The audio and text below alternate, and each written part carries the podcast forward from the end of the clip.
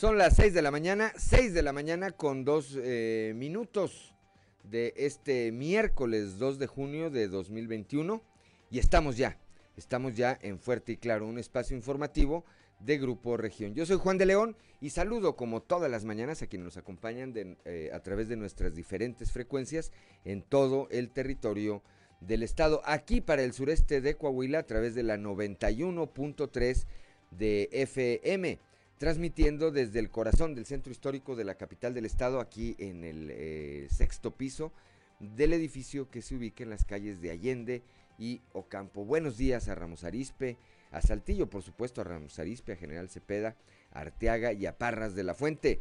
Para las regiones centro, centro desierto, carbonífera y cinco manantiales, a través de la 91.1 de la frecuencia modulada, transmitiendo, transmitiendo desde Monclova, desde la capital del acero para la región eh, Laguna de Coahuila y de Durango por la 103.5 de FM, transmitiendo desde Torreón, desde la Perla de la Laguna, y para el norte de Coahuila y el sur de Texas por la 97.9 de FM, transmitiendo desde el municipio de Piedras Negras. Un saludo, como todos los días también, a quienes nos eh, siguen a través de las redes sociales por las diferentes páginas de Facebook de Grupo Región.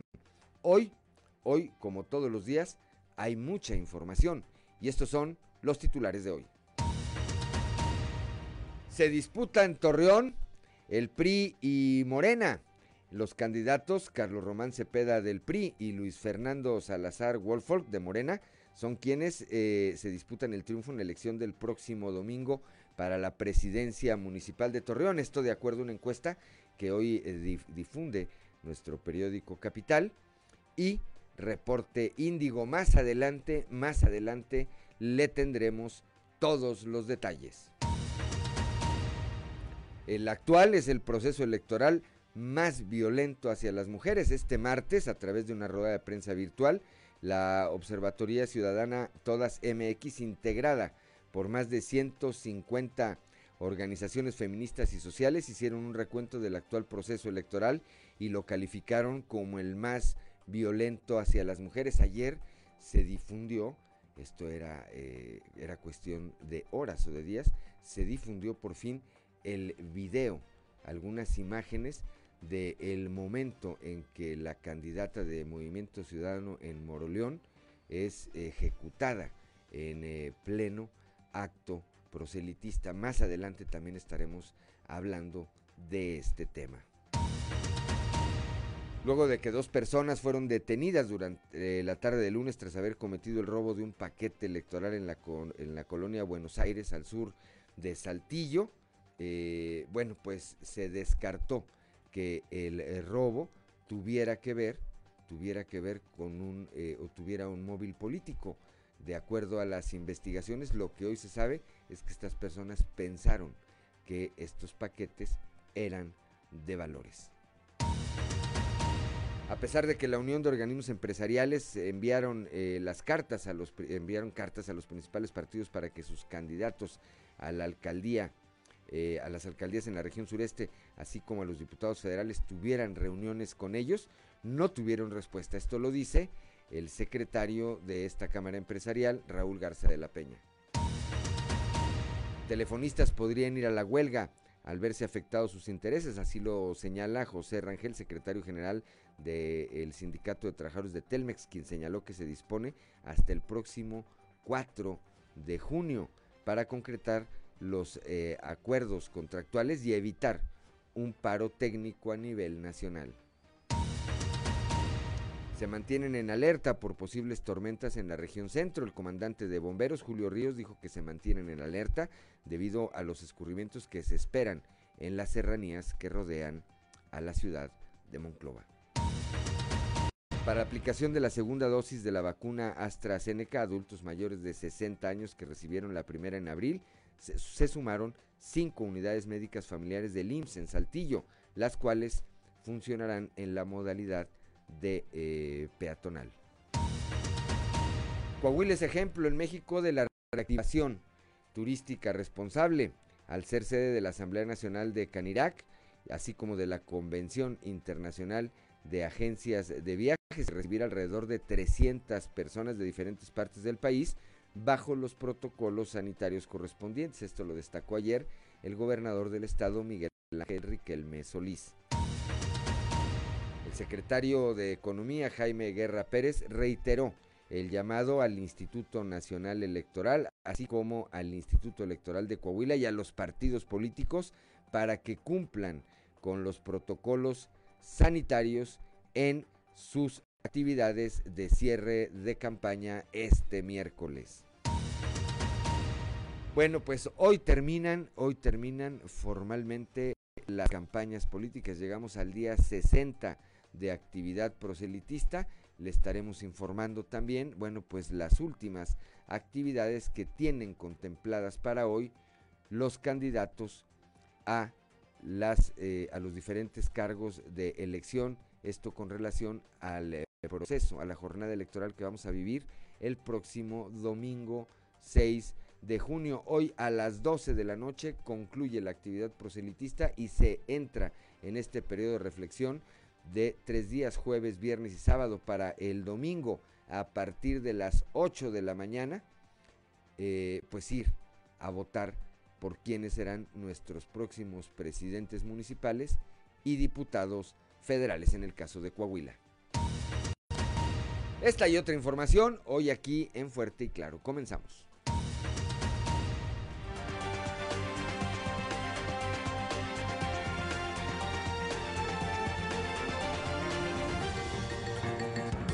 Esto es Fuerte y Claro. Transmitiendo para todo Coahuila. Fuerte y Claro. Las noticias como son. Con Claudio Linda Morán y Juan de León.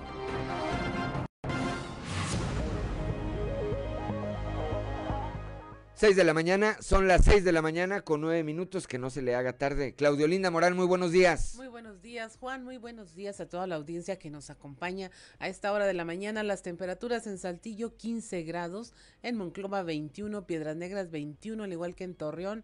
General Cepeda y Arteaga tienen 1 15 grados, Arteaga 14, Musquis y San Juan de Sabinas 20 grados, San Buenaventura 21 Cuatro Ciénegas 20 grados, Parras de la Fuente 17 y Ramos Arispe 16 grados. Pero si usted quiere saber cómo va a estar el clima el día de hoy, vamos con nuestra compañera Angélica Acosta. El pronóstico del tiempo con Angélica Acosta.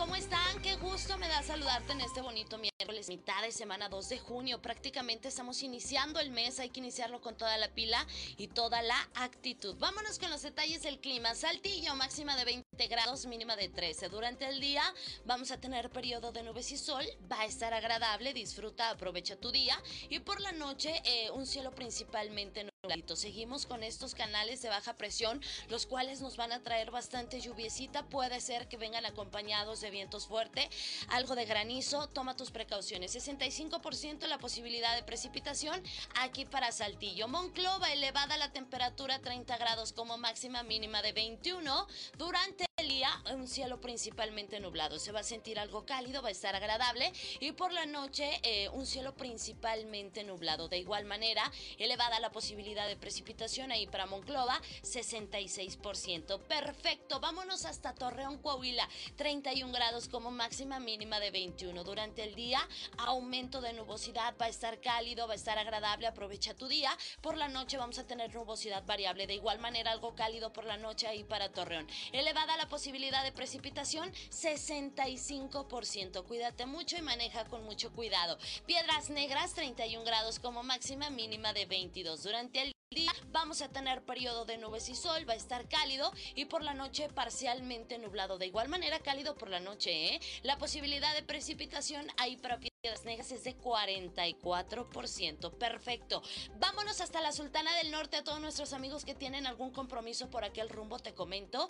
28 grados espera que marque la máxima para este miércoles en Monterrey. Mínima de 20 durante el día. Vamos a tener periodo de nubes y sol, se va a sentir cálido, va a estar agradable y por la noche vamos a tener un cielo principalmente nubladito. Elevada la posibilidad de lluvia, de igual manera para Monterrey, 66%. Amigos, ahí están eh, los detalles del clima, cuídate mucho, ya escuchaste, se esperan lluvias, hay que manejar con muchísimo cuidado y bueno, pues ahí están los detalles del clima. Gracias, sigue muy bien informado y no le cambies. Buenos días.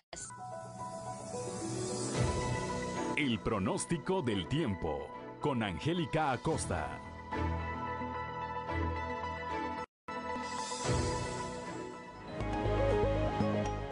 Ya son las 6 de la mañana, 6 de la mañana con 13 minutos, hora de ir con Ricardo Guzmán y las efemérides del día. ¿Quiere conocer qué ocurrió un día como hoy?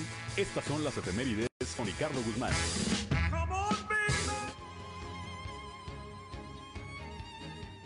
Un día como hoy, pero de 1853, murió el historiador y político mexicano Lucas Alemán, fundador del Archivo General de la Nación.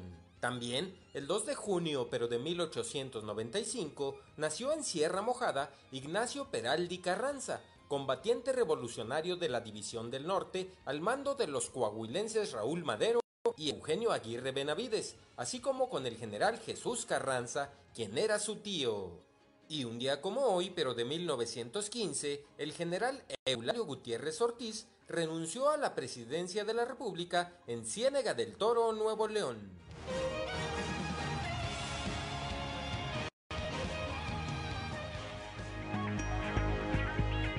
6 de la mañana con 14 minutos, 6 de la mañana con 14 minutos, eh, Claudio Linda Morán, santoral del día de hoy. El santoral del día de hoy es para Marcelino, Erasmo, Silverio y Alcibiades.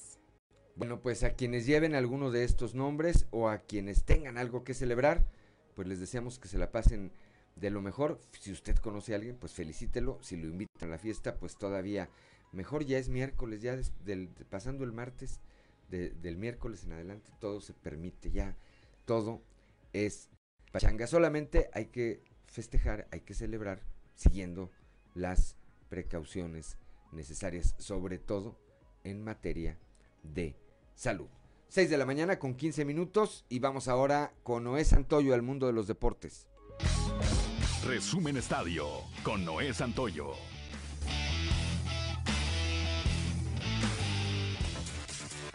Kevin Durant, Kerry Irving y James Harden jugaron apenas cuatro partidos juntos en la temporada regular. Muchos se preguntaban si realmente podían ser tan buenos con tan poco tiempo de acoplamiento. Cinco partidos ante Boston arrojaron algunas respuestas y dieron tiempo a los tres astros de compensar algo de tiempo perdido. Harden totalizó 34 puntos, 10 rebotes y 10 asistencias para su primer triple doble en la temporada con Brooklyn. Y los Nets alcanzaron las semifinales de la conferencia este al vencer 123-109 ayer a los Celtics el quinto partido de la serie. Los cachorros de Chicago superaron ayer cuatro carreras a tres a los padres de San Diego, quienes perdieron además a su astro Fernando Tati Jr. por una lesión. El lanzador mexicano Luis César se llevó su primer triunfo de la temporada al lanzar una entrada en la que recetó dos ponches en extra inning en la victoria de los Yankees de Nueva York sobre Tampa Bay, tres carreras a cinco. El seleccionador de Perú, Ricardo Gareca, manifestó ayer su disconformidad por la elección de Brasil como sede de urgencia de la Copa América, después de que Argentina y Colombia renunciaran a su organización. El técnico argentino hubiese preferido que la Confederación Sudamericana de Fútbol evaluara otras opciones diferentes a Brasil. Para Gareca no tiene tanta importancia que Brasil sea el país más golpeado de Sudamérica por el COVID-19, porque la pandemia hay en todos lados y no hay ningún país que no esté afectado. Hay lados y no hay ningún país que no esté afectado en mayor o menor medida. Zaraperos vino de atrás para derrotar 12 carreras a 11 a Mariachis de Guadalajara con oportunos imparables de Manny Rodríguez y Henry Urrutia en la novena. Solvente relevo de Alejandro Soto, José Miguel Piña y rescate de Mario Mesa en un duelo donde Joshua Hernández encabezó ofensiva con par de jonrones y cinco remolcadas para llegar a 100 en la Liga Mexicana de Béisbol. De la mano de par de cuadrangulares de Nick Torres y una sólida labor monticular de Aldo Montes, la novena del godonero de la Unión Laguna volvió a la senda del triunfo al doblegar a los rileros de Aguascalientes al son de 10 carreras a 7 en el primer duelo de la serie en tierras hidrocálidas. Bartolo Colón volvió a lucir en su picheo y con el bateo, Aceleros de Monclova venció este martes cuatro carreras a dos a los Toros de Tijuana. El dominicano Bartolo Colón obtuvo su segunda victoria a lanzar 6.0 episodios sin pasaportes, 6 imparables, una carrera y 5 ponches y rescatando Carlos Bustamante su cuarto salvamento de la campaña. Resumen Estadio con Noé Santoyo.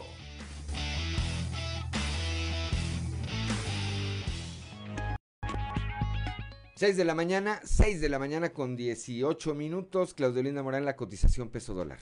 El tipo de cambio promedio el día de hoy en México es de un dólar por 19 pesos con 86 centavos. Una ligera baja a la compra 19 con 63 a la venta 20 con 9 centavos. Muy bien, son las 6 de la mañana con 18 minutos. Vamos ahora rápidamente a un resumen de la información nacional. En la Ciudad de México protestan adultos mayores porque ya no los dejan trabajar. Al grito de Walmart, queremos trabajar, decenas de adultos se manifestaron a las afueras de las oficinas corporativas de esta empresa para demandar que sean reincorporados como empacadores voluntarios. El sábado pasado esta cadena comercial, la más grande de supermercados del país, canceló el convenio con el Instituto Nacional de las Personas Adultas Mayores, el INAPAM, por medio del cual se permitía a los adultos mayores trabajar en estas tiendas. Inicia juicio contra el constructor del colegio Repsamen, mismo que eh, colapsó durante el sismo de 2017 y acabó con la vida de 26 personas, la mayoría niños. Esto con la presentación de siete testigos. Se llevó a cabo la primera jornada del juicio oral contra Juan Mario Velarde Gámez, que fue el director responsable de obra de esta construcción. Subió la confianza empresarial en mayo por cuarto mes, eh, según el INEGI. Este índice se elevó y ya que la economía se recupera despacio de su caída el año pasado, la confianza empresarial en los sectores manufacturero, construcción, servicios, comercio registró cifras positivas debido a que hay una mejor percepción de los directivos de las empresas de estos cinco, cinco ramos eh, que forman el indicador, especialmente en la evaluación de la situación económica presente del país comparada con la de un año antes. Atacan a balazos a candidato del PAN en Veracruz. Un integrante de su equipo muere. El candidato a la alcaldía de Yanga, Veracruz, se llama Gerson Morales Villanos y su equipo de trabajo fueron atacados a balazos la tarde del lunes, resultando muerto Israel Castillo Cruz, quien era hermano del dirigente municipal del partido Raúl Castillo. Y hasta aquí la información nacional. Gracias, Claudio Linda Morán. Son las 6 de la mañana, 6 de la mañana con 20 minutos. Estamos aquí en Fuerte y Claro.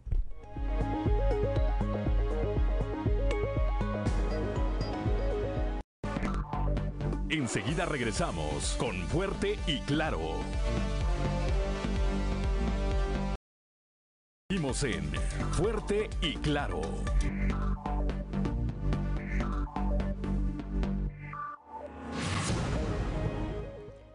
Ya son las 6 de la mañana, 6 de la mañana con 25 minutos. Vamos rápidamente a un eh, panorama informativo.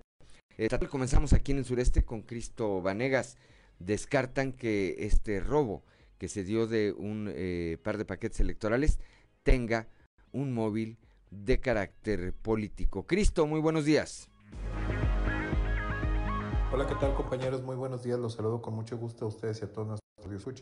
Luego de que dos personas fueron detenidas durante la tarde de lunes, tras haber cometido el robo de un paquete electoral en la colonia Buenos Aires, al sur de la ciudad, las autoridades realizaron las investigaciones pertinentes, desacreditando que se haya tratado de un acto político, puesto que los ladrones robaron el paquete pensando que tenía algún contenido de valor monetario, por lo que no fueron confiscados ante el Ministerio Público Federal, sino fueron procesados por la Fiscalía General del Estado.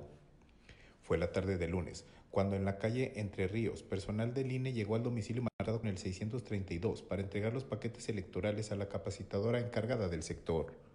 Sin embargo, cuando el personal del INE descendió del vehículo en donde portaba el material electoral para llegar al domicilio, dos personas sacaron uno de los paquetes y huyeron con él, por lo que al percatarse de esto se dio aviso a las autoridades.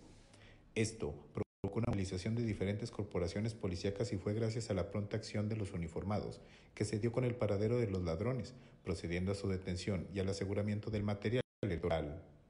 En primera instancia, se dio a conocer que los detenidos serían consignados ante el Ministerio Público Federal, ya que el robo del material electoral es considerado un delito federal.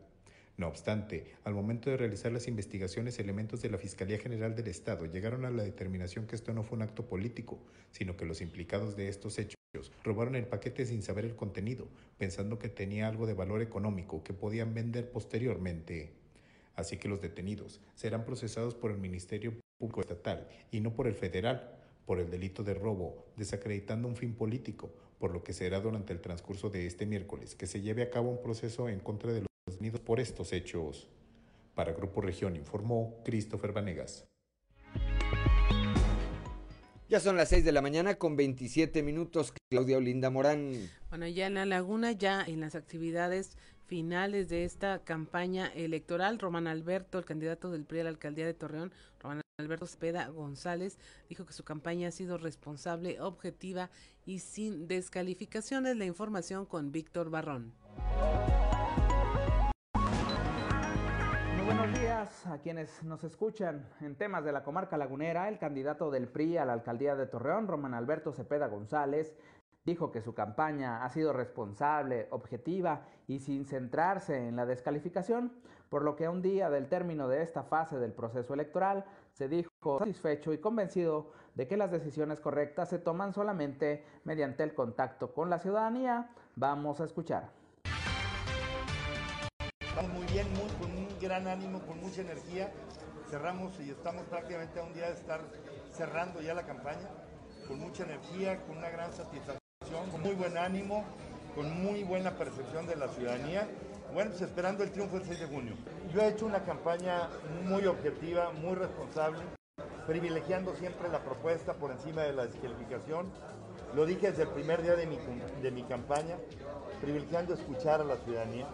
Uno solamente toma decisiones correctas cuando escucha y cuando la información proviene de la ciudadanía. Y eso he hecho.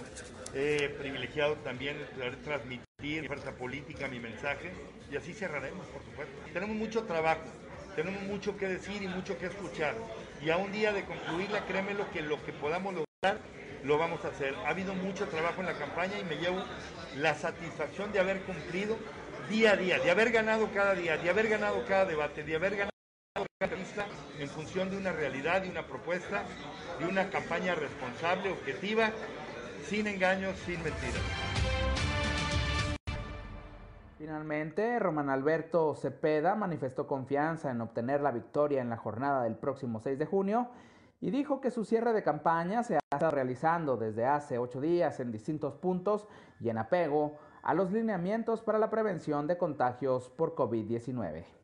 Esto es todo en la información. Desde La Laguna reportó Víctor Barrón. Que tengan un excelente día. Son las 6 de la mañana, 6 de la mañana con 29 minutos. Vamos ahora acá al sureste del estado con eh, nuestro compañero Raúl Rocha.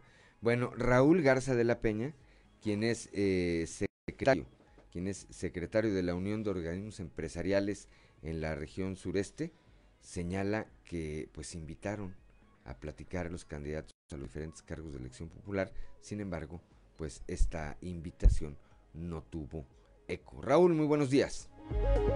¿Qué tal compañeros? Buenos días. Esta es la información para el día de hoy. A pesar de que la Unión de Organismos Empresariales enviaron las cartas a los principales partidos para que sus candidatos a las alcaldías de la región sureste y a diputados federales para poder tener reuniones de trabajo con ellos, no tuvieron respuesta, dijo el secretario Raúl Garza Peña. Agregó que ellos lo que buscaban era platicar algunas solicitudes que tienen como integrantes de la iniciativa privada, como es la de mantener el nivel de seguridad que hay y la calidad de los servicios primarios. Fíjate, nosotros les mandamos invitación a los, a los candidatos de, de alcaldes y diputados federales de aquí del, del, de la región sureste, bueno, principalmente, a, digo, únicamente a Saltillo y Ramos pero pues no, no hubo, hubo respuesta de, de ellos a la, a la, invitación que se les hizo aparte aquí de la Unión de Organismos Empresariales. Solamente un, un candidato fue el de, de, Ramos Arizpe el que contestó, pero pues ya, ya no se pudieron este, agendar eh, la, la, la, reunión con él. Pero aún así, ¿les hicieron llegar ustedes algún tipo de petición? ¿Hubo contacto de alguna forma con algo o nada? Previamente se había tenido una reunión informal con los candidatos del Partido Revolucionario Institucional. Este, y ahí ya les demos a, a, conocer pues las propuestas, algunas propuestas que traíamos, ¿verdad? De, de en cuanto a que se siga el mismo esquema de seguridad pública, que no se descuiden los, los servicios, ¿verdad? Que ahorita pues están en muy buenas este, condiciones, ¿verdad? La prestación de servicios que, que da el municipio, de, la luz, del alumbrado público, de la limpieza y sobre todo de la seguridad, porque la seguridad pública es esencial para, pues, para el desarrollo de, de, de la región.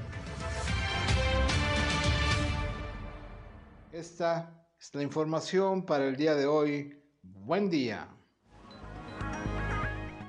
Ya son las 6 de la mañana, 6 de la mañana con 32 minutos. Claudio Linda Morán. Bueno, en la región carbonífera los telefonistas podrían irse a la huelga. Esto lo anunció José Rangel, secretario general de Trabajadores de Telmex. La información con nuestro compañero Moisés Santiago.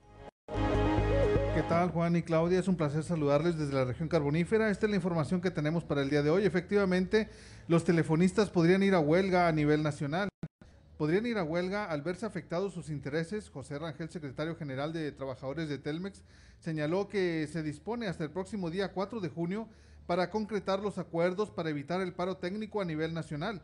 Aseguró que son alrededor de 60 mil trabajadores a nivel nacional los que se han visto vulnerados en sus beneficios sindicales.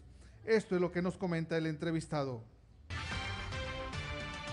La empresa por ahí nos quiere quitar a los nuevos ingresos este, la, la cláusula 160 que es la jubilación de nuestros compañeros. Obviamente nosotros como sindicato no estamos de acuerdo, ya que pues es el beneficio más importante que tenemos como telefonistas. Entonces, este, pues parte de las negociaciones o la presión por parte de nosotros es que si no se llega a un acuerdo, pues haríamos una huelga a nivel nacional. Entonces, este, el Comité Nacional en la Ciudad de México, ellos se encargan de la negociación y estamos a espera de información para ver cómo procederíamos en estos días. ¿Hasta cuándo tienen el límite para el esta huelga? Lo tenemos para el viernes 4 de junio a las 12 del mediodía.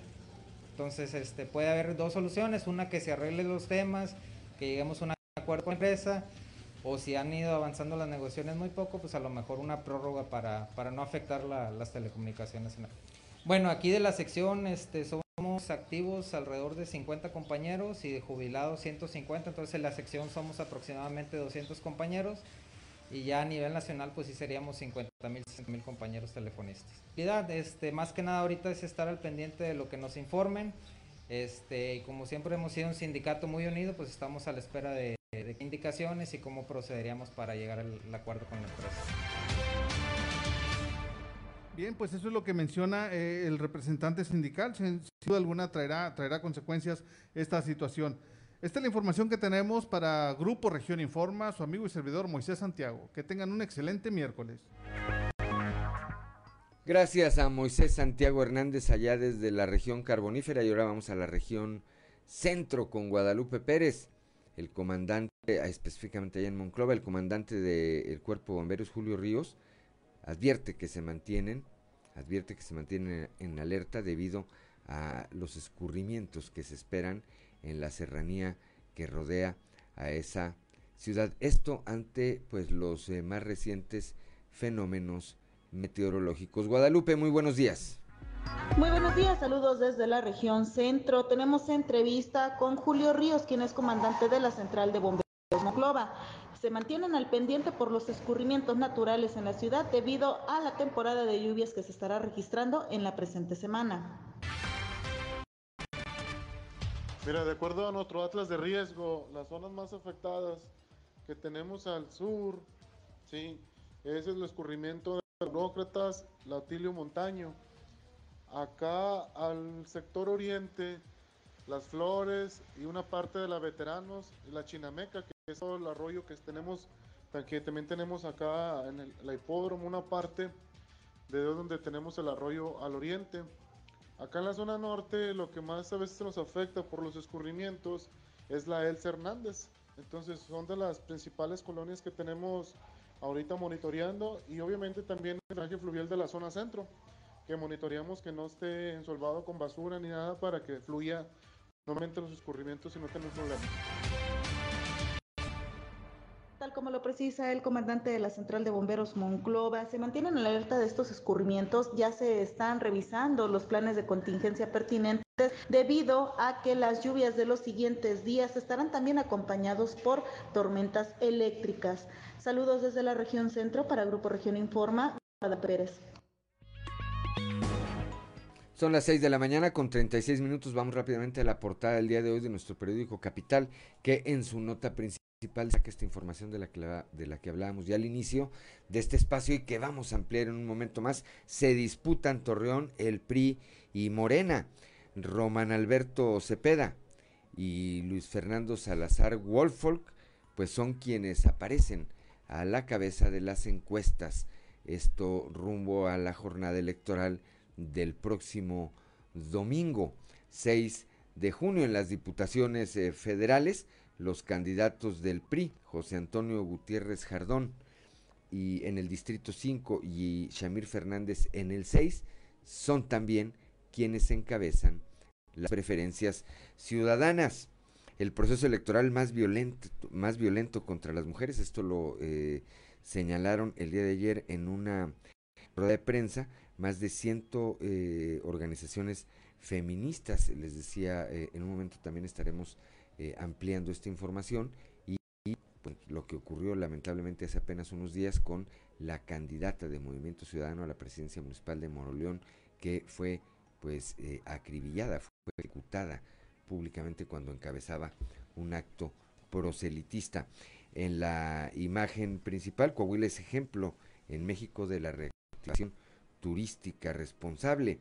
Aquí se llevaron a cabo la Asamblea Nacional de Canirac y la Convención Internacional de Agencias de eh, Viajes. Esto lo destaca el gobernador Miguel Riquelme. También, bueno, pues la, eh, esta información que ya escuchamos hace un momento con Cristo Vanegas, confundieron los ladrones, estos que se robaron un par de paquetes electorales, pensaron que era un paquete de valores. No tiene, dicen, eh, móvil político este, este hecho. Son las 6 de la mañana con 38 minutos, hora de ir a nuestra columna en los pasillos.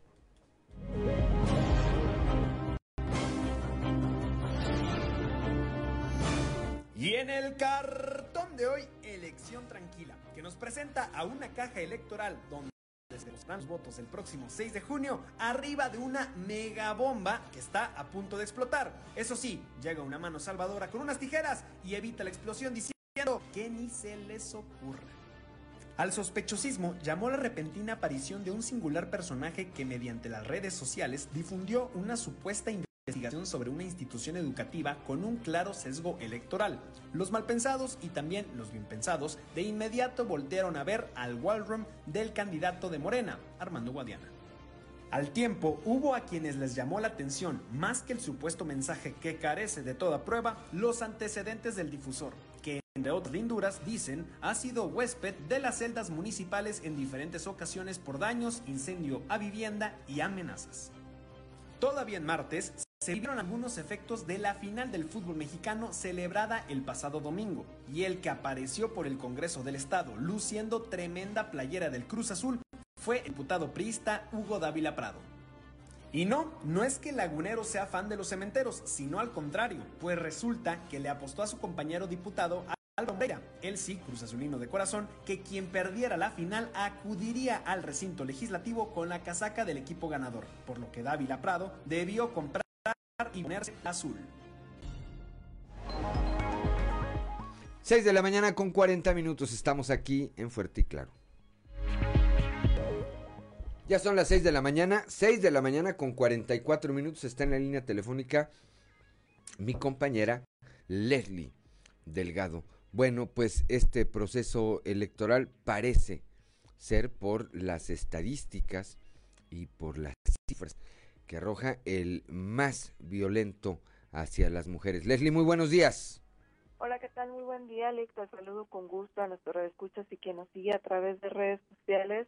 Efectivamente, pues el día de ayer el Observatorio Ciudadana Todas MX, integrada por más de 150 50 organizaciones feministas y sociales, brindaron una rueda de prensa virtual para eh, exponer estos resultados que ellas han investigado durante este proceso electoral respecto pues a la perspectiva de género y a toda esta situación eh, pues de las candidaturas de mujeres. Y pues bueno ellas determinaron que de 35 asesinatos de candidatos 21 son de mujeres hay más de 100 aspirantes a un puesto de elección popular en el país que tienen denuncias por violencia sexual familiar o deudores de pensión eh, pues también cabe señalar que dentro de Resultados eh, tienen más de 85 reportes de comunicación sexista, violento y excluyente, amenazas y violencia política debido a género. Y pues bueno, son algunas cifras que dieron a conocer. Vamos a escuchar más información por parte de Yunuen Castillo, que es integrante precisamente de esta observatoria, y vamos a escuchar lo siguiente cuenta que desafortunadamente eh, vivimos campañas en este proceso electoral, ahora sí que sin perspectiva de género, con lenguaje sexista, con lenguaje no incluyente, y es resultado de que eh, falta compromiso, falta firmar este pacto. De hecho, les comparto que nuestro pacto de los personales políticos se logró firmar en 16 estados, por aquí los pueden ver en pantalla, firmó Sinaloa, Guerrero, Banco, Zacatecas, Puebla, Chiapas, Guadalajara, Morelos, Ciudad de México, Tlaxcala, Sonora, Aguascalientes y Jalisco. En Querétaro no se firmó a través del OPLE, sino que se firmó eh, con los partidos políticos, eh, con todos, con excepción de, del PAN por ahí. Y eh, sí, nosotras, es decir, que no se nos involucró, pero se firmó el pacto en Hidalgo y en Michoacán. Y aquí yo quiero decirles que de los 16 estados que nos faltan, no crean que porque ya termine el proceso electoral y ya van a ser, va a ser el de las elecciones, nos vamos a olvidar de nuestro pacto. Todo lo contrario, desde la Observatoria eh, Ciudadana Todas MX vamos a seguir insistiendo para que firmen nuestro pacto y que además se sumen a nuestra agenda política feminista nacional, desde la cual estamos impulsando propuestas, pero además demandas.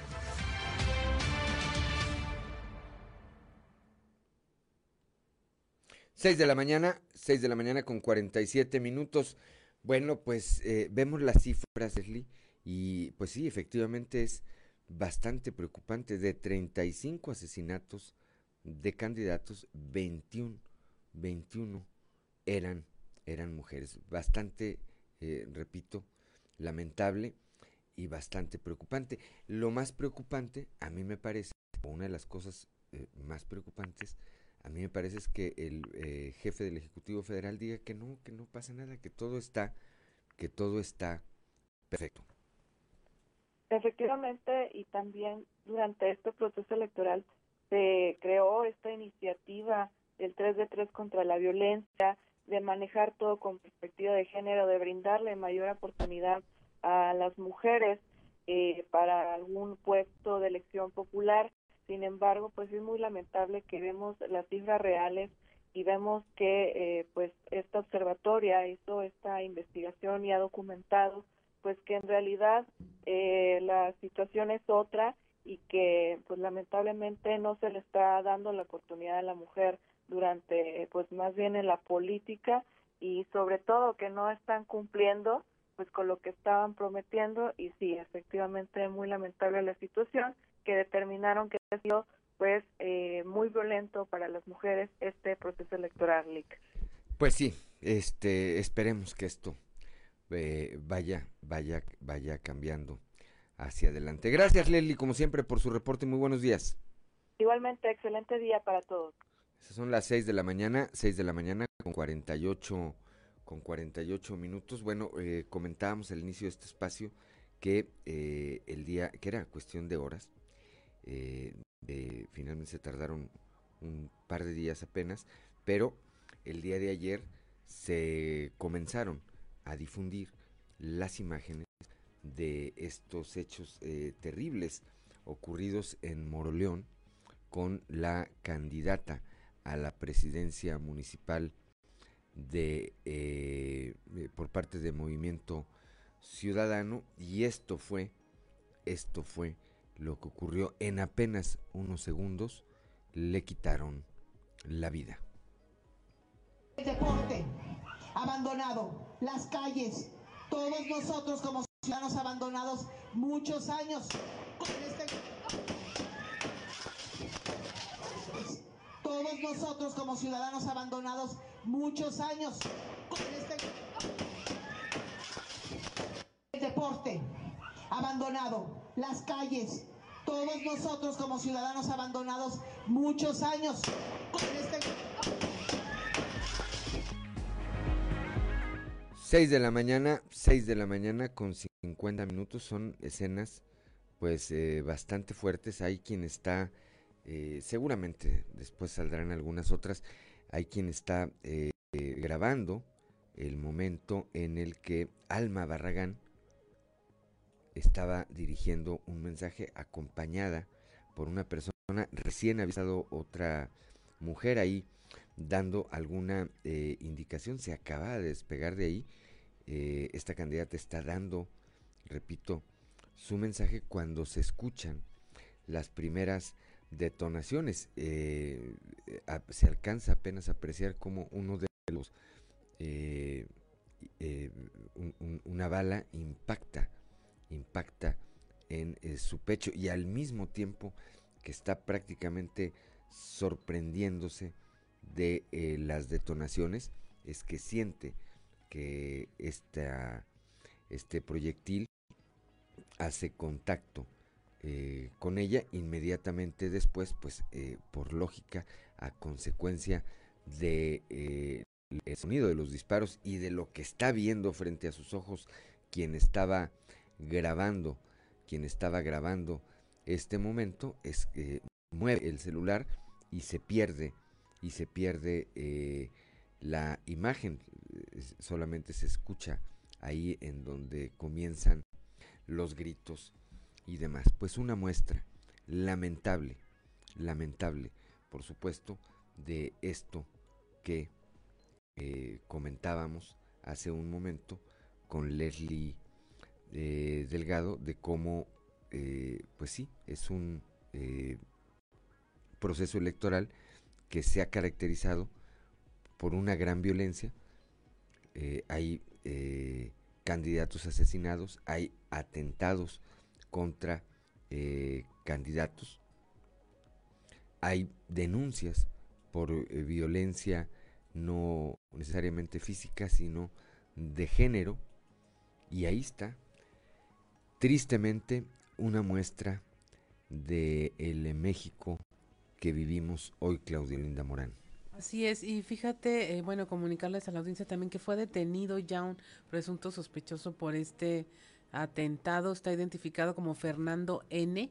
Fue aprendido en el municipio de Yuriria y bueno, la Fiscalía Guanajuatense detalló que en el lugar donde fue detenido se encontraron también armas largas, un fusil, un arma de fuego corta, cargadores, cartuchos útiles, una mira telescópica y hierba verde con las características de la marihuana. Y lo que dices también es muy interesante porque en su discurso, en la narrativa del presidente Andrés Manuel López Obrador es bastante simplista porque dice es que en los últimos años hubo más violencia, más asesinatos en los comicios anteriores, pero este eh, no hablamos de eso porque es muy delicado, no queremos eh, comprometer y que, que nadie pierda la vida, pero es que antes hubo más violencia que ahora.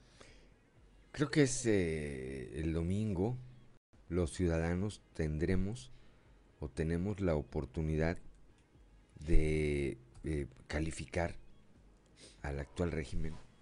Creo que ya después de más de dos años, los mexicanos estamos esperando pues un discurso de acción de parte del gobierno de Morena.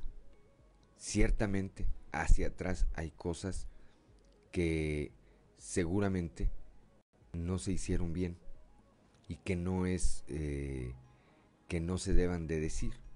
Pero creo que quien busca un cargo de elección popular, como fue el, cargo, el caso de Andrés Manuel López Obrador, pues lo sabía y tiene que llegar con un plan para resolverlo, porque entonces se le van a ir seis años diciendo y haciendo un recuento de qué fue todo lo malo que pasó hacia atrás. Pues eso lo sabemos, eso lo sabemos todos. Creo que el país necesita ya, necesita que se vea qué es lo que va a hacer el eh, gobierno de Morena en vez de estarse remitiendo todo el tiempo al pasado. Hoy que vemos esto, nos queda en claro que tenemos con nuestro voto la oportunidad de decirle y de calificar al actual régimen si queremos seguir escuchando pretextos o queremos que el país comience a caminar. Son las 6 de la mañana, 6 de la mañana con 55 minutos. Somos Claudelina Morán y Juan de León. Estamos aquí en Fuerte y Claro.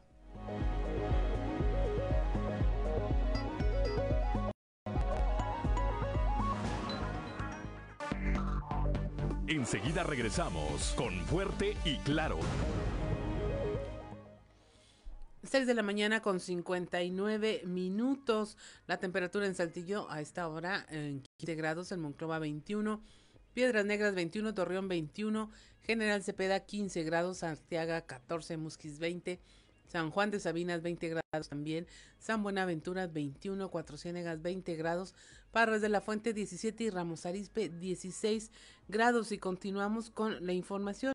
Allá en el norte del estado se investigan el abuso sexual en contra de dos menores. Ya se está integrando una carpeta de investigación al respecto. Esto en hechos ocurridos en la colonia Doctores. Los menores tienen 9 y 11 años. Tenemos la información con nuestra compañera Norma Ramírez. Ya se encuentra en la línea. Buenos días, Norma. ¿Qué tal, eh, Claudia Juan? Muy buenos días. Efectivamente, eh, se nos dio a conocer sobre la integración de esta carpeta de investigación por el eh, delito de abuso sexual cometido en agravio de dos pequeños de 9 y 11 años. Estos hechos ocurrieron en la colonia Doctores. Como presuntos responsables aparecen otros dos menores o aparecen menores, no dan la cantidad, pero sí aparecen menores de edad, por lo que se trata de un caso eh, por el cual pues no se ha podido aportar más datos, así lo declaró Santiago Espinosa Guía, coordinador de Ministerios Públicos. Es conocer precisamente en este sentido que eh, debido a lo difícil de, de este tipo de casos y que casi no se había visto eh, situación en donde los agresores también son menores de edad y los agraviados son menores de edad, pues bueno, esto tiene que pasar a otras instancias de precisamente de la ley y que la fiscalía especializada pues estará eh, tratando directamente con el PRONIF para determinar cuál va a ser la situación legal de estos menores, tomando en cuenta que, bueno, pues en este sentido, pues también la ley protege a los menores y pues es una complejidad precisamente en este tipo de casos. Pero eh, afirma que es, existe esa carpeta de investigación, ellos están trabajando en la misma para determinar la culpabilidad o no de los que han sido eh, determinados o señalados como presuntos responsables.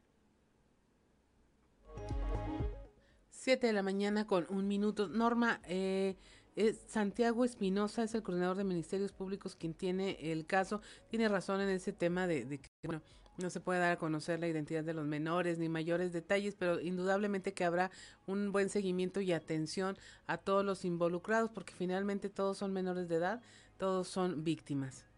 Así es, es por eso que te comentaba hace un momento que tienen que entrar otras instancias que están capacitadas, que están autorizadas prácticamente para la atención en caso de un delito que cometa un menor y es en donde pues tienen que trabajar de manera conjunta para ellos aportar las pruebas y para que eh, pues ya sea el, los jueces o quienes determinen eh, cuál sería el procedimiento pues tengan los elementos necesarios para poder eh, realizar precisamente pues la adecuación eh, conforme a la ley eh, del castigo que tendrían que, que, tener los agresores a estos menores y también pues ver también eh, pues cuáles van a ser los elementos que van a tomar en cuenta y la agresividad de, de, esta, de este abuso que tampoco se dio a conocer y que no se permitió precisamente pues mayor detalle al respecto. Así es, Norma, pues muchas gracias por la información, que tengas una excelente jornada. Muchas gracias, Claudia, muy buenos días a todos. Siete de la mañana con tres minutos. Continuamos con la información para la aplicación de la segunda dosis de la vacuna AstraZeneca a adultos mayores de 60 años que recibieron ya la primera dosis en abril. Se sumaron ya cinco unidades médicas familiares del IMSS en Saltillo, las cuales funcionarán en la modalidad peatonal. La información con Leslie Delgado.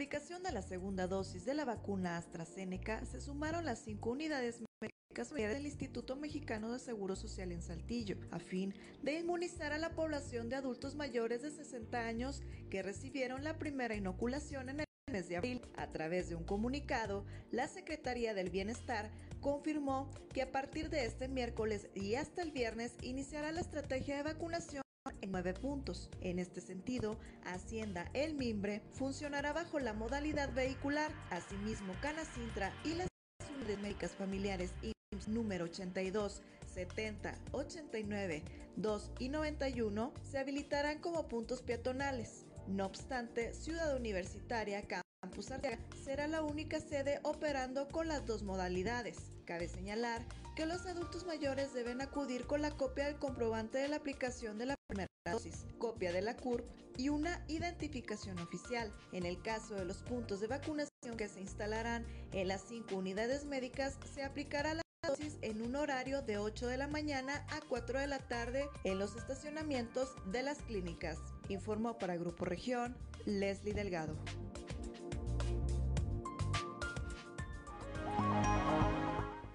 Son las 7 de la mañana, 7 de la mañana con eh, 4 con cuatro minutos. De forma unánime, los diputados, esto ocurrió el día de ayer, de forma unánime, eh, los diputados del Congreso del Estado aprobaron un punto de acuerdo para apoyar el proyecto eh, para que el eh, Geoparque Mundial Musquis sea declarado por la UNESCO como pues patrimonio de la humanidad, como patrimonio mundial.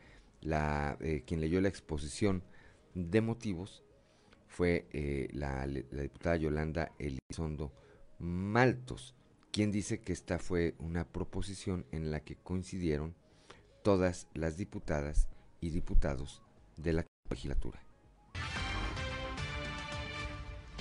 Este maravilloso estado de Coahuila, que tiene varios pueblos mágicos de gran tradición cultural, cuenta con inigualables riquezas naturales de todo tipo, como el geológico, el paleontológico. Y es en este estado donde se presentará el primer proyecto aspirante como el Geoparque Musquis para su evaluación con miras de lograr el reconocimiento en esta tierra con otro geoparque mundial de UNESCO. Esto es así, ya que el municipio de Musquis es idóneo para crear un geoparque, no solo por su belleza natural, sino porque cuenta con una geodiversidad única en su especie, los tipos de roca que existen, sus minerales, las formas de relieve y la minería que se desarrolla en la región históricamente, sin olvidar que cuenta también con una gran riqueza paleontológica reconocida a nivel internacional. Que esta sexagésima segunda legislatura del Honorable Congreso del Estado de Coahuila aprobamos por unanimidad este noble proyecto y con la oportunidad de que en Coahuila el proyecto aspirante del Geoparque Mundial Musquis sea declarado por la UNESCO Geoparque Mundial.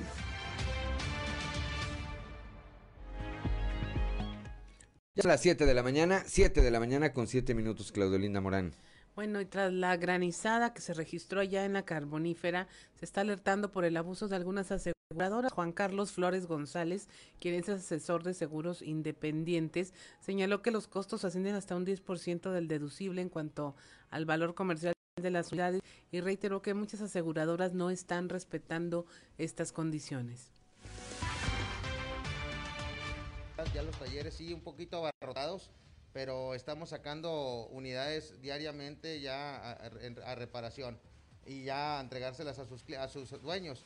Nada más quería aclarar ahí, chequen bien sus deducibles antes de, arreglar su coche, ya que muchas pólizas traen el 10%. Nosotros como compañías de seguros independientes traemos el 3, el 5% del deducible. Hay compañías eh, que manejan los bancos o las agencias que traen hasta el 10%. Sí, eh, entonces tienen que ya que es el 10% del valor comercial, o si es nuevo, valor factura de la unidad. Eh, la regla dice que es el, por ciento del valor comercial al mes del siniestro. ¿eh? Tienen que hablar con su agente de automóviles, pedir valor comercial de su coche y ese es el, monto que tenemos que... Hay, ha habido muchas quejas que, están cobrando el, eh, si es un carro 2017, por ejemplo, ya no hay valor factura, tiene que ser valor comercial al mes del siniestro y que están cobrando valor factura. Nosotros estamos de los clientes, que la gente que, se, que ha acudido a nuestra oficina, la hemos asesorado sin costo. Ahí eh, el cliente tiene el, el sartén por el mango. Nosotros, el, al momento de comprar una, una, una póliza de seguro, tú decides dónde lo arreglas. ¿eh? la compañía tiene que darte opciones de reparación de bit. Son las 7 de la mañana, 7 de la mañana con 9 minutos. A ver, a quién le gane. Se va a enojar Yanko Abundi si me escucha nuestro amigo. A ver, Claudio Auditorio, ¿habrá quien le gane a una compañía de seguros? No, y aparte ellos sí tienen muchas cláusulas respecto a los daños ocasionados por fenómenos meteorológicos. No se hacen responsables. Ya ves, aquí han ocurrido y no, ni por inundaciones ni nada. O sea, se atribuye a fenómenos que son imponderables y al descuido de los conductores. O sea, dicen, si usted se empeñó en atravesar una corriente y se le descompuso el auto, no hay responsabilidad. Si usted sabe que en este planeta graniza, ¿para qué compra carro? ¿Y para qué lo asegura? Porque luego, porque luego así son los razonamientos de las empresas eh, aseguradoras e incluso hasta de algunas agencias, hasta de algunas agencias eh, distribuidoras de vehículos que, que contra toda lógica, por más que les digas, mira, esto es así, se agarran como eh, periquitos repitiendo un mismo argumento sin entender, sin entender, o, haciéndose como que no entienden lo que les estás tratando de explicar. Siete de la mañana con diez minutos. Claudia Olinda Morán. Bueno, eh, tenemos en la línea a una persona que nos va a ayudar con este tema. Usted ha visto el asunto de los atropellamientos eh, que hubo en la ciudad en estos últimos días. Entonces vamos a hablar un poco de, del tema de educación vial. Estamos con Emanuel Valdés, él es de la Escuela de Manejo Nautilios, tienen muchos años de experiencia ya aquí en Saltillo Capacitación conductores y queremos platicar con él de este tema de la educación vial tan importante que puede ser la diferencia entre que alguien pierda la vida o no o sufra un accidente grave o no este conduciendo. Y bueno vamos a platicar con Emanuel. Buenos días. Hola qué tal buenos días. Emanuel, tu experiencia en este tema de la educación vial, eh, enseñándole a las personas a conducir, eh, cuando llegan a ti, básicamente es porque batallan animarse a manejar, no pueden y requieren de la ayuda profesional para hacerlo. ¿Cómo llegan a ti los conductores generalmente? Sí, mira, este, los conductores generalmente llegan eh, primero por necesidad de, un transporte, De, de, poderse transportar. Segundo, este, por eh, educaciones que por los, los papás les van inculcando. Hay unos que este, me llegan menores de edad, mayores de edad, estudiantes, trabajadores, pues ya sean las necesidades de, de, cada persona o de, o de su vida. Pero así esencialmente, este, un alumno o un conductor principiante quiere enseñarse a manejar, este, eh, no trae nociones de manejo, eh, le falta experiencia, falta checar eh, las vialidades, cómo se cómo se maneja legalmente. Ah, en este tema de, de, los accidentes, este puede ser de que, por ejemplo, los conductores nuevos no no saben que la ley dicta que un peatón siempre la va a llevar de ganar, o sea, eh, así se te atraviesa el peatón, el, el, la lleva de ganar el peatón. ¿Por qué? Porque un conductor está obligado a este a, siempre estar viéndose el frente, ¿sí? Entonces ahí ahí está una cuestión, eh, por así decirlo, para los conductores un poquito eh, de, de moral, de, o sea, de a que estén viendo hacia el frente para estar cuidando los peatones. O sea, tendría que, siempre es responsabilidad del conductor. Siempre va a ser responsabilidad del conductor. Hay una ley que nos dicta este que eh, cuando hay un puente en 100 metros atrás, este ya ya ahí se toma otro tema diferente. Realmente no sé cómo lo tomen cuando hay un puente peatonal pero ya en lo demás el conductor siempre eh, eh, tiene que estar viendo hacia el frente este y aparte eh, el peatón siempre la va a llevar de ganar. Se fije no se fije esté en el celular el peatón no esté en el celular el el peatón siempre la va a llevar de ganar y muchas de las veces los alumnos principiantes o, o que quieren aprender a manejar o ya traen alguna noción no saben esto entonces, eso es lo que explicamos en clase teórica, ahí en la escuela de manejo, este, le damos una asesoría, este, cómo, cómo se comporta la habilidad, aunque hay ocasiones, por ejemplo, los, eh, los conductores nuevos o los que quieren aprender a manejar, este, traen malas ideas, traen malas ideas, por ejemplo, de, eh, los papás, el, el papá maneja rápido, la mamá maneja rápido, y el hijo tiene eh, como esa eh, esa persuasión de, querer manejar rápido entonces también eh, nosotros como padres tenemos que manejar con cordura con paciencia y aparte el hijo está viendo eso y él piensa que es bueno. Que es lo correcto. Que es lo correcto entonces hay muchos problemas este, eh, en los nuevos conductores que nosotros empezamos a corregir, empezamos a ver, este, aparte de otros problemas de que este, cuando se ponen tensos algunos nos dejan de respirar, no se dan cuenta, no tienen coordinación, cosas así, que es lo que empezamos a moldar. Emanuel, eh, muy buenos días, le saluda Juan de León. A ver, a mí me parece muy, eh, evidentemente muy importante porque es un requisito eh, aprobar un examen de manejo para obtener una licencia y a partir de eso poder conducir eh, de acuerdo a la ley un vehículo. Pero eh, esto que dice usted me llama la atención particularmente porque parecería, parecería que a la ley pues le hacen falta algunas reformas. Es un punto de vista y lo pongo a su consideración. Es decir, no tendremos que aprender educación vial también los peatones, porque, eh, a ver, y, me remito al último de estos hechos porque hay innumerables. Eh, hace un par de días una señorita originaria de Monclova muere atropellada de manera dramática en eh, pleno Boulevard Fundadores en la madrugada, en las primeras horas de la madrugada, cuando se atraviesa al paso de una camioneta pues, que vendría, no sé, a 120, a 130 kilómetros, que es lo que está permitido en esa vialidad, habiendo un puente a unos metros, no es injusto, no es injusto que haya de inmediato una responsabilidad legal para el conductor eh, bajo estas circunstancias? Sí, este, mira, eh, aquí lo que, lo, la sensibilidad vial este eh, vaya no nomás va enfocada a, al conductor también va enfocada al peatón este pero pues desafortunadamente como tú me lo dices sí tendría que haber una una reforma para para este para eh, o sea que el peatón tuviera más eh, responsabilidades y aparte sí necesitamos más educación vial. Sinceramente, este, he visto personas este, que, se atraviesan la calle sin fijarse o incluso ha, ha habido personas que se fijan que viene el carro y se cruzan caminando. ¿verdad? Que acabo ellos tienen en mente que acabo yo la tengo de, ganar, se tiene que parar.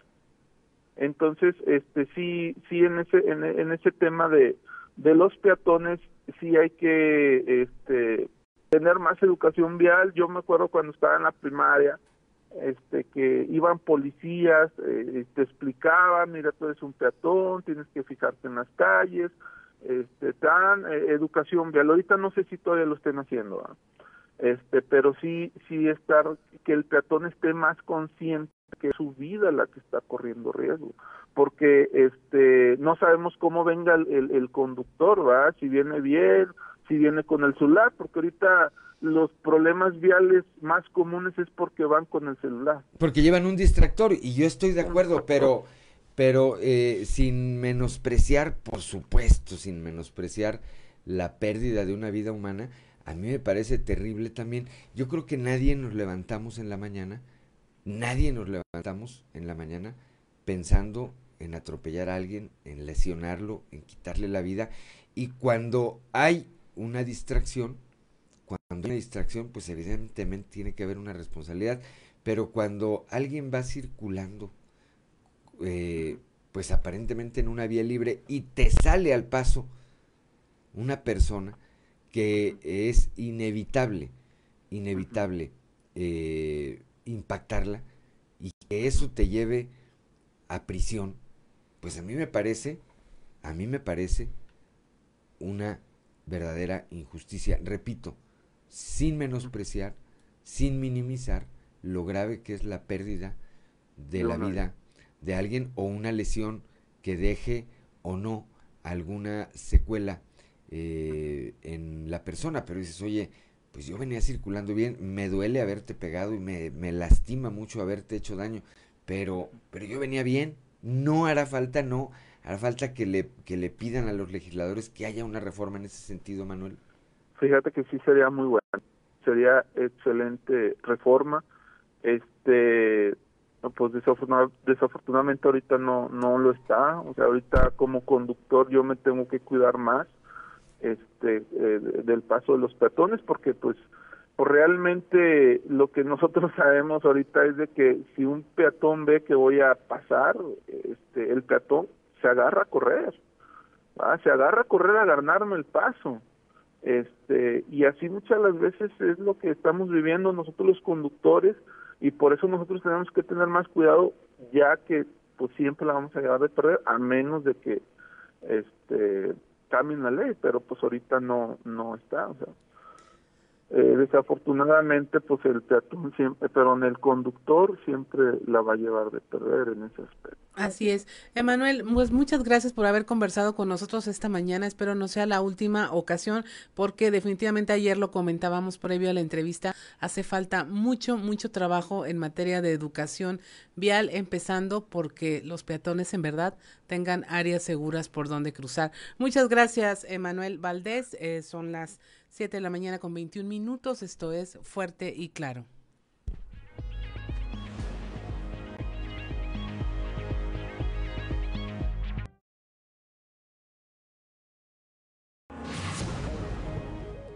Son las 7 de la mañana, 7 de la mañana con 25 minutos. Bueno, el día de hoy, el día de hoy eh, se difunde por parte de eh, Capital, así como de Reporte Índigo, una encuesta, una encuesta en la que eh, esto de cara a la elección del próximo domingo 6 de junio, de acuerdo a los números de este ejercicio estadístico, bueno, pues eh, la lucha electoral en el municipio de Torreón está centrada entre Morena y el PRI, entre el PRI y Morena. Roman Alberto eh, Cepeda González aparece con 35% de las preferencias eh, contra 31% que eh, lleva Luis Fernando Salazar Wolfolk, el padre de Luis Fernando Salazar Fernández. Allá,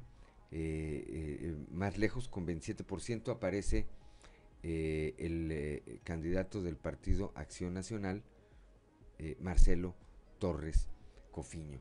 Vamos, vamos a escuchar a quienes nos acompañan a través de la frecuencia modulada, vamos a ver a quienes nos acompañan a través de las redes sociales esta, esta información.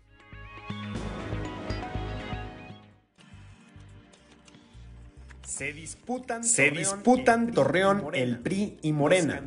Los candidatos Roman Alberto Cepeda del PRI y Luis Fernando Salazar Wolfox de Morena son quienes se disputan el triunfo en la elección del próximo domingo para la presidencia municipal de Torreón. Esto de acuerdo a una encuesta que hoy difunde en Capital, un medio de Grupo Región y Reporte Índigo.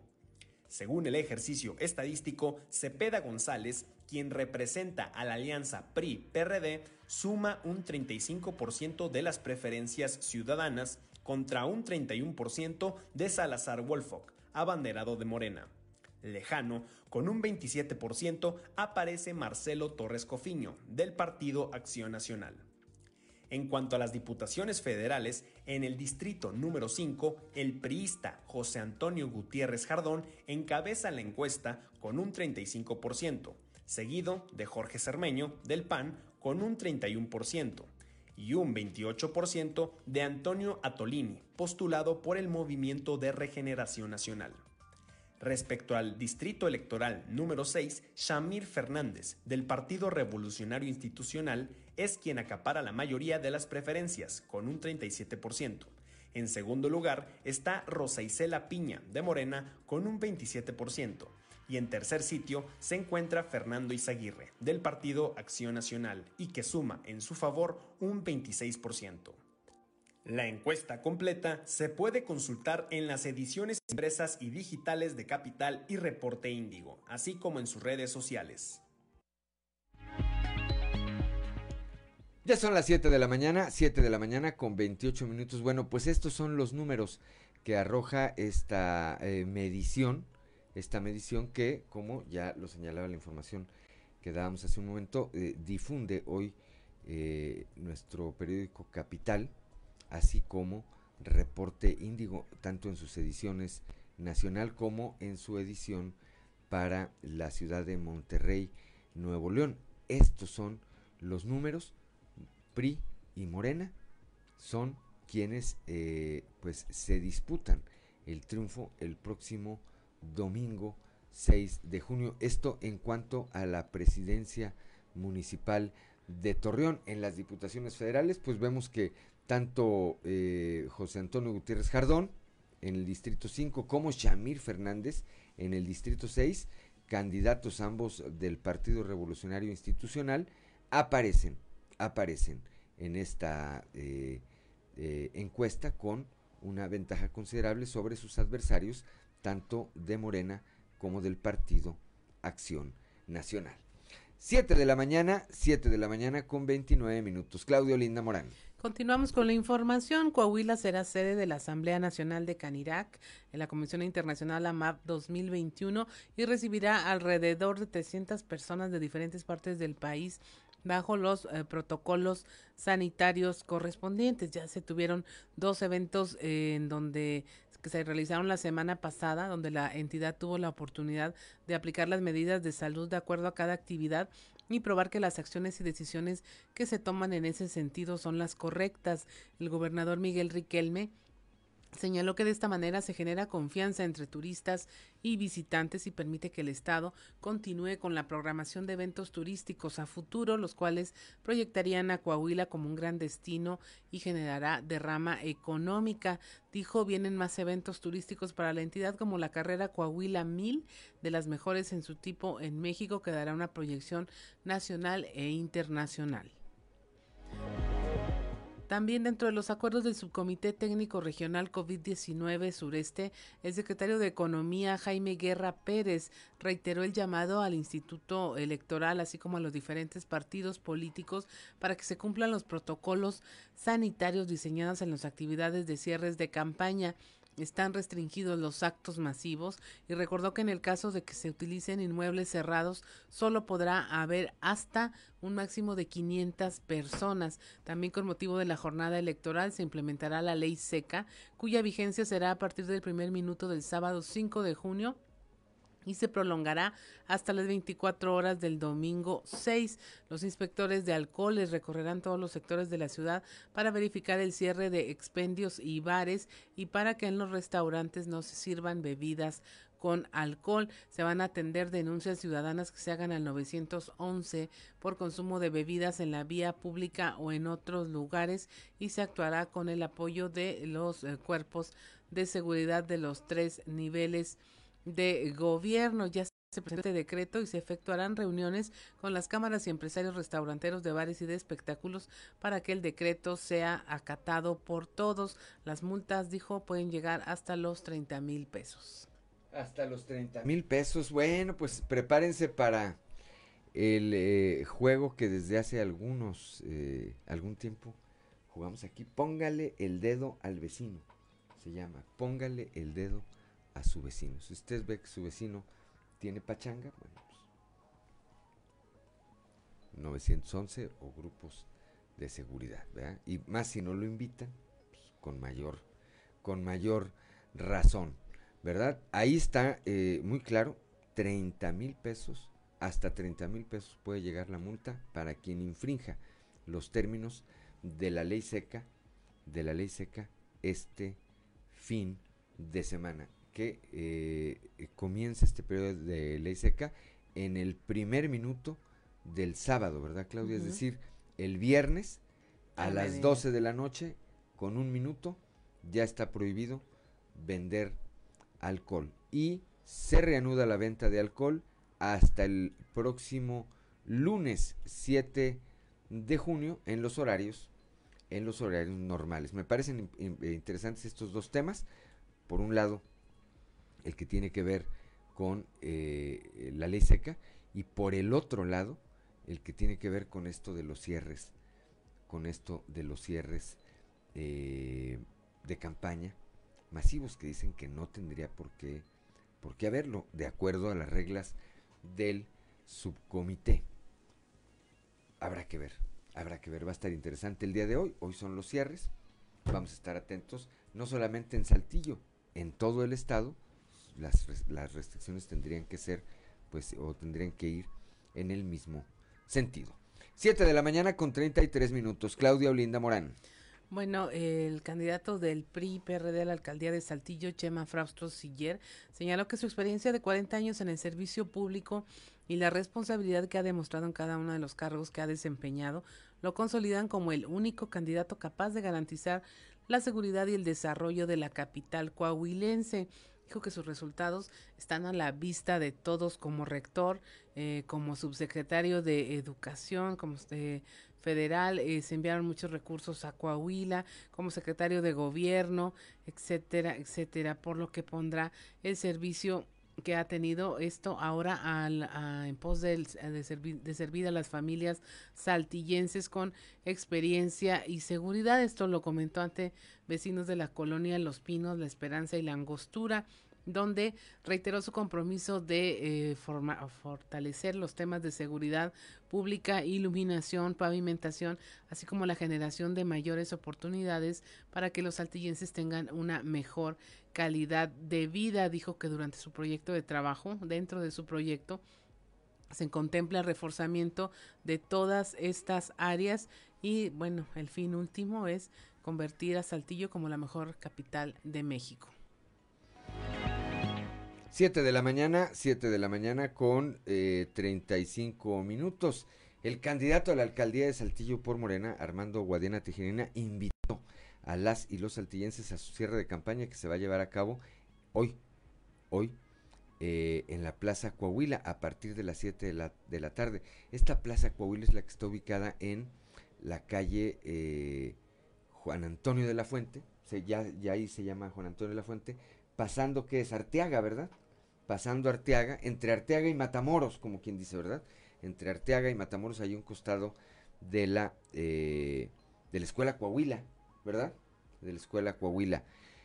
Bueno, se va, eh, estará acompañado el senador eh, con licencia Armando Guadiana por el presidente del Senado, Oscar Eduardo Ramírez Aguilar. Se anuncia la asistencia de la Sonora Dinamita y de don Eliseo Robles. Con esto cierra campaña hoy Armando Guadiana. 7 de la mañana con 36 minutos. Claudio Linda Morán. Ese es un acto no masivo. Esa es una buena pregunta. Decía mi papá que en paz descanse. Esa es una buena pregunta porque es muy difícil de responder, Claudia. Continuamos con la información. La diputada local de Morena, Lisbeth Ogazón, dijo que eh, en las conferencias de prensa que se realiza en el mandatario federal Andrés Manuel López Obrador no se utilizan recursos públicos. Defendió el actuar del presidente al exponer durante estos segmentos informativos a diferentes candidatos de oposición, argumentando que es una información que él puede expresar libremente para dar al público. Y lo peor del caso es que utilicen recurso público para promoverse ellos en campaña. Como la mañanera. Eso es lo peor. Como la Fiscalía General también, la No, la mañanera no es se paga con recurso público. público. La mañanera no se paga con recurso público. ¿De dónde sale el recurso para pagar todas las actividades del Bueno, pero van todos los eh, reporteros van por su propia voluntad, nadie les Pero la paga. producción de la mañanera es de recurso público y ahí es donde se promueve el presidente y promueve los temas que él quiere. Mm, Pero es para dar información al público en general. Oiga, pero que ¿es válido que el presidente se acredite a los demás candidatos que no son de su partido? ¿Es válido que el presidente los acredite justamente ahora en temporada electoral? No, eh, a ver, es Los que critique, los desacredite. simplemente él da la información y los hechos. ¿Y esa información es verídica? Pues está al ojo de todo Pero el cuando fue lo de público. Pío, lo de su prima, nunca dio información al respecto, simplemente cayó. No, sí, la información es pública, o sea, si se da, es no cuestión de que ellos la pidan, a- a- es cuestión de que se la pidan. descarada, entonces la corrupción es descarada ahora. Claro que no. Diputada. Bueno, por parte de nuestro presidente, claro que no. Si estás hablando de este gobierno, pues claro que sí. Diputada. Eh. Son las 7 de la mañana con 38 minutos. La presidenta, con una intervención mucho más afortunada, la presidenta de la mesa directiva en el Congreso del Estado, Guadalupe Ollervides, dijo que después de las campañas electorales, ahora le toca a los ciudadanos ser los protagonistas al acudir a las urnas. Y el proceso electoral ya eh, las y los candidatos están por concluir sus campañas. Ya lo demás queda en la decisión y en la voz de los ciudadanos que lean, que revisen cuáles son las propuestas. Y bueno, pues yo veo un clima tranquilo, un proceso electoral pacífico. He visto que las y los candidatos se han dedicado a hacer propuestas.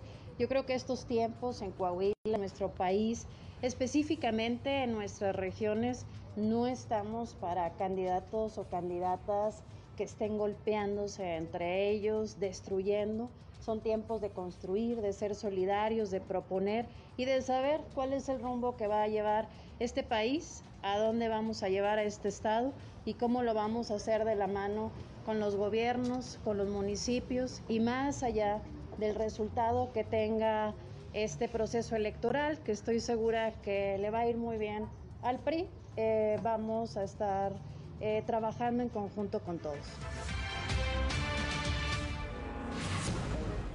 7 de la mañana, 7 de la mañana con 39 minutos. La gran, la gran responsabilidad que tenemos los ciudadanos el próximo domingo de acudir a eh, votar por el candidato de nuestra preferencia, con el que nosotros coincidamos, con el que creamos que es la solución en lo local, en el caso de los presidentes municipales, eh, pues con quien creamos que va a estar mejor el municipio en el que vivimos, en el caso de los diputados federales, con quien pensemos que vaya a hacer un mejor papel allá en la Ciudad de México y que se generen esos contrapesos que me parece que son ya urgentes en este país.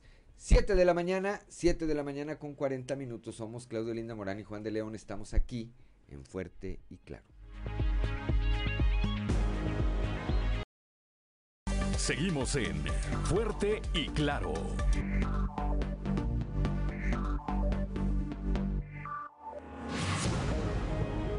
Siete de la mañana con 45 minutos y es momento de irnos a las voces de hoy en Fuerte y Claro con Ricardo Guzmán.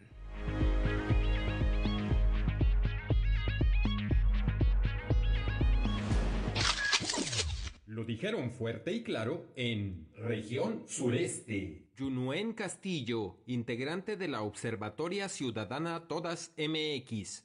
Actual proceso electoral como el más violento hacia las mujeres. Eh, vivimos campañas en este proceso electoral, ahora sí que sin perspectiva de género, con lenguaje sexista, con lenguaje no incluyente.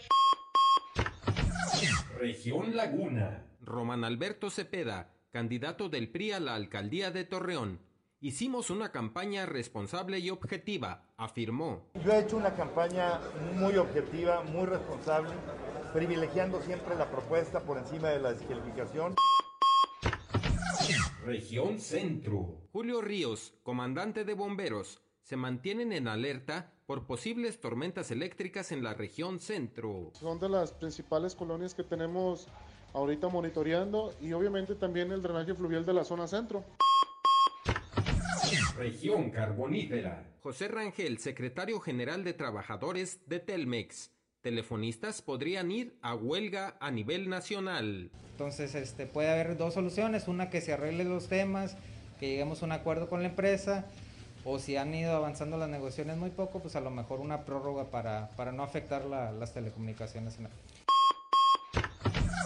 Región Norte. Santiago Espinosa Eguía, coordinador de Ministerios Públicos, investigan abuso sexual en contra de dos menores de edad. Empezó a entrar la carpeta de investigación, ¿verdad? Y dar seguimiento a los objetivos que tomó conocimiento por las autoridades administrativas, ¿verdad? Las voces de hoy en Fuerte y Claro.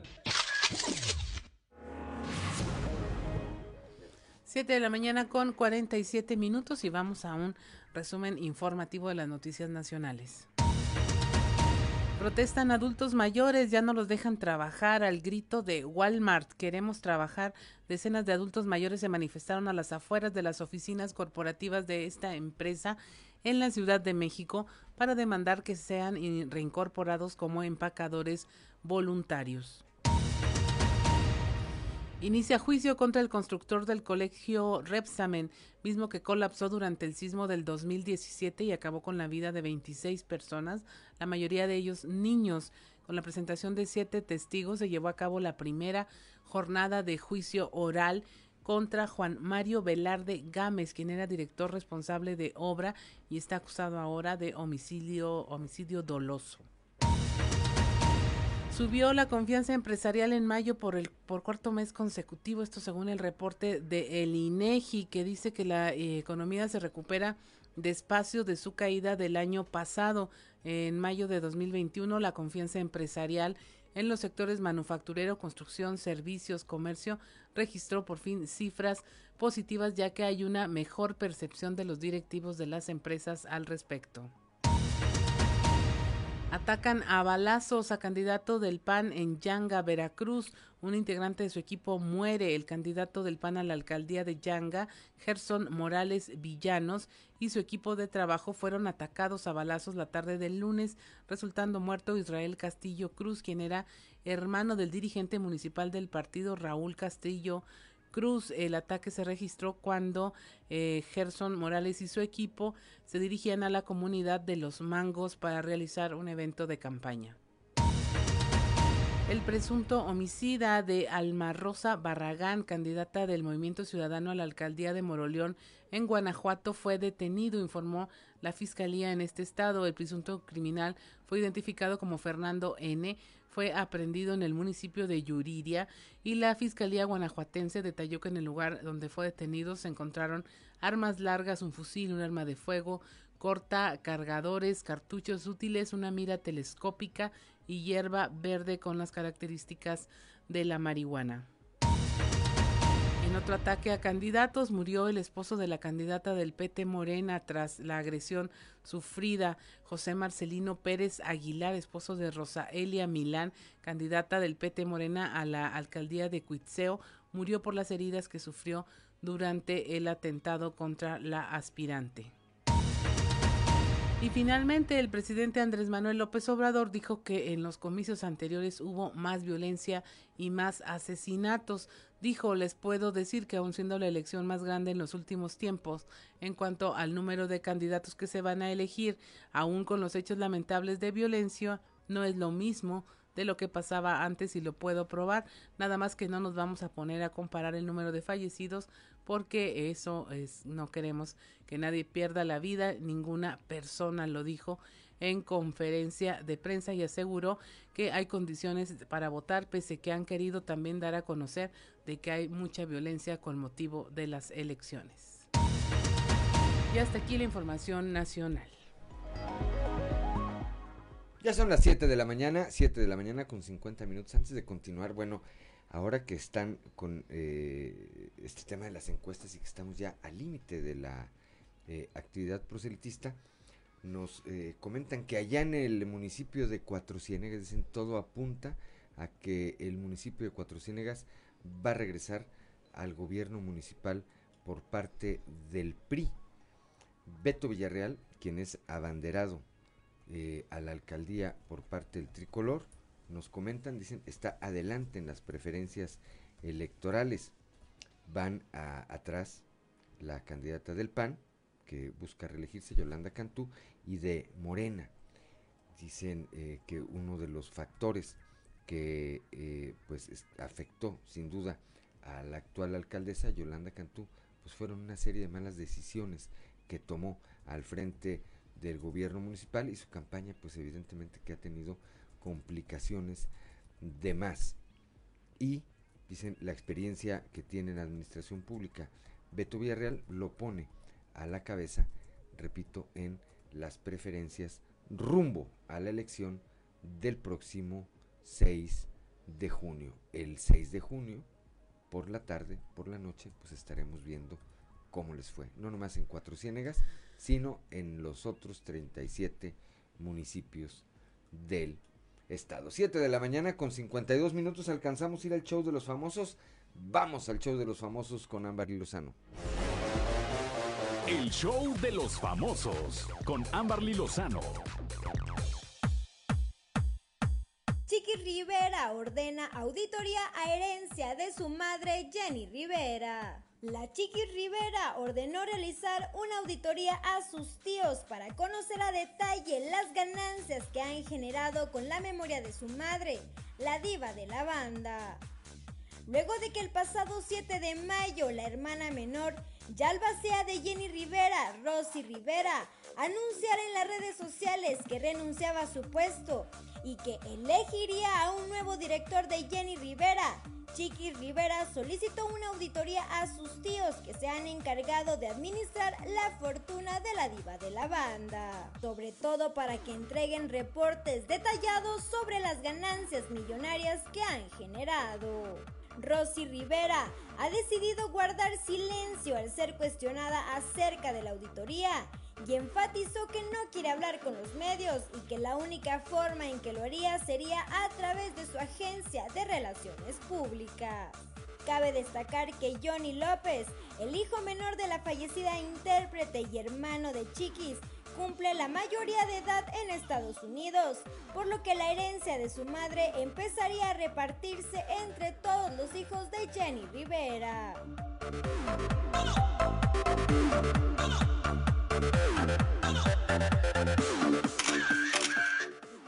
Rufo protagonizará segunda parte de Corona de Lágrimas. Victoria Rufo anunció su regreso a la televisión para protagonizar la segunda parte de la telenovela Corona de Lágrimas. Reveló que Alejandro Nones, José María de la Torre y Mane de la Parra también regresarán a la producción que tiene previsto estrenarse el próximo año 2022.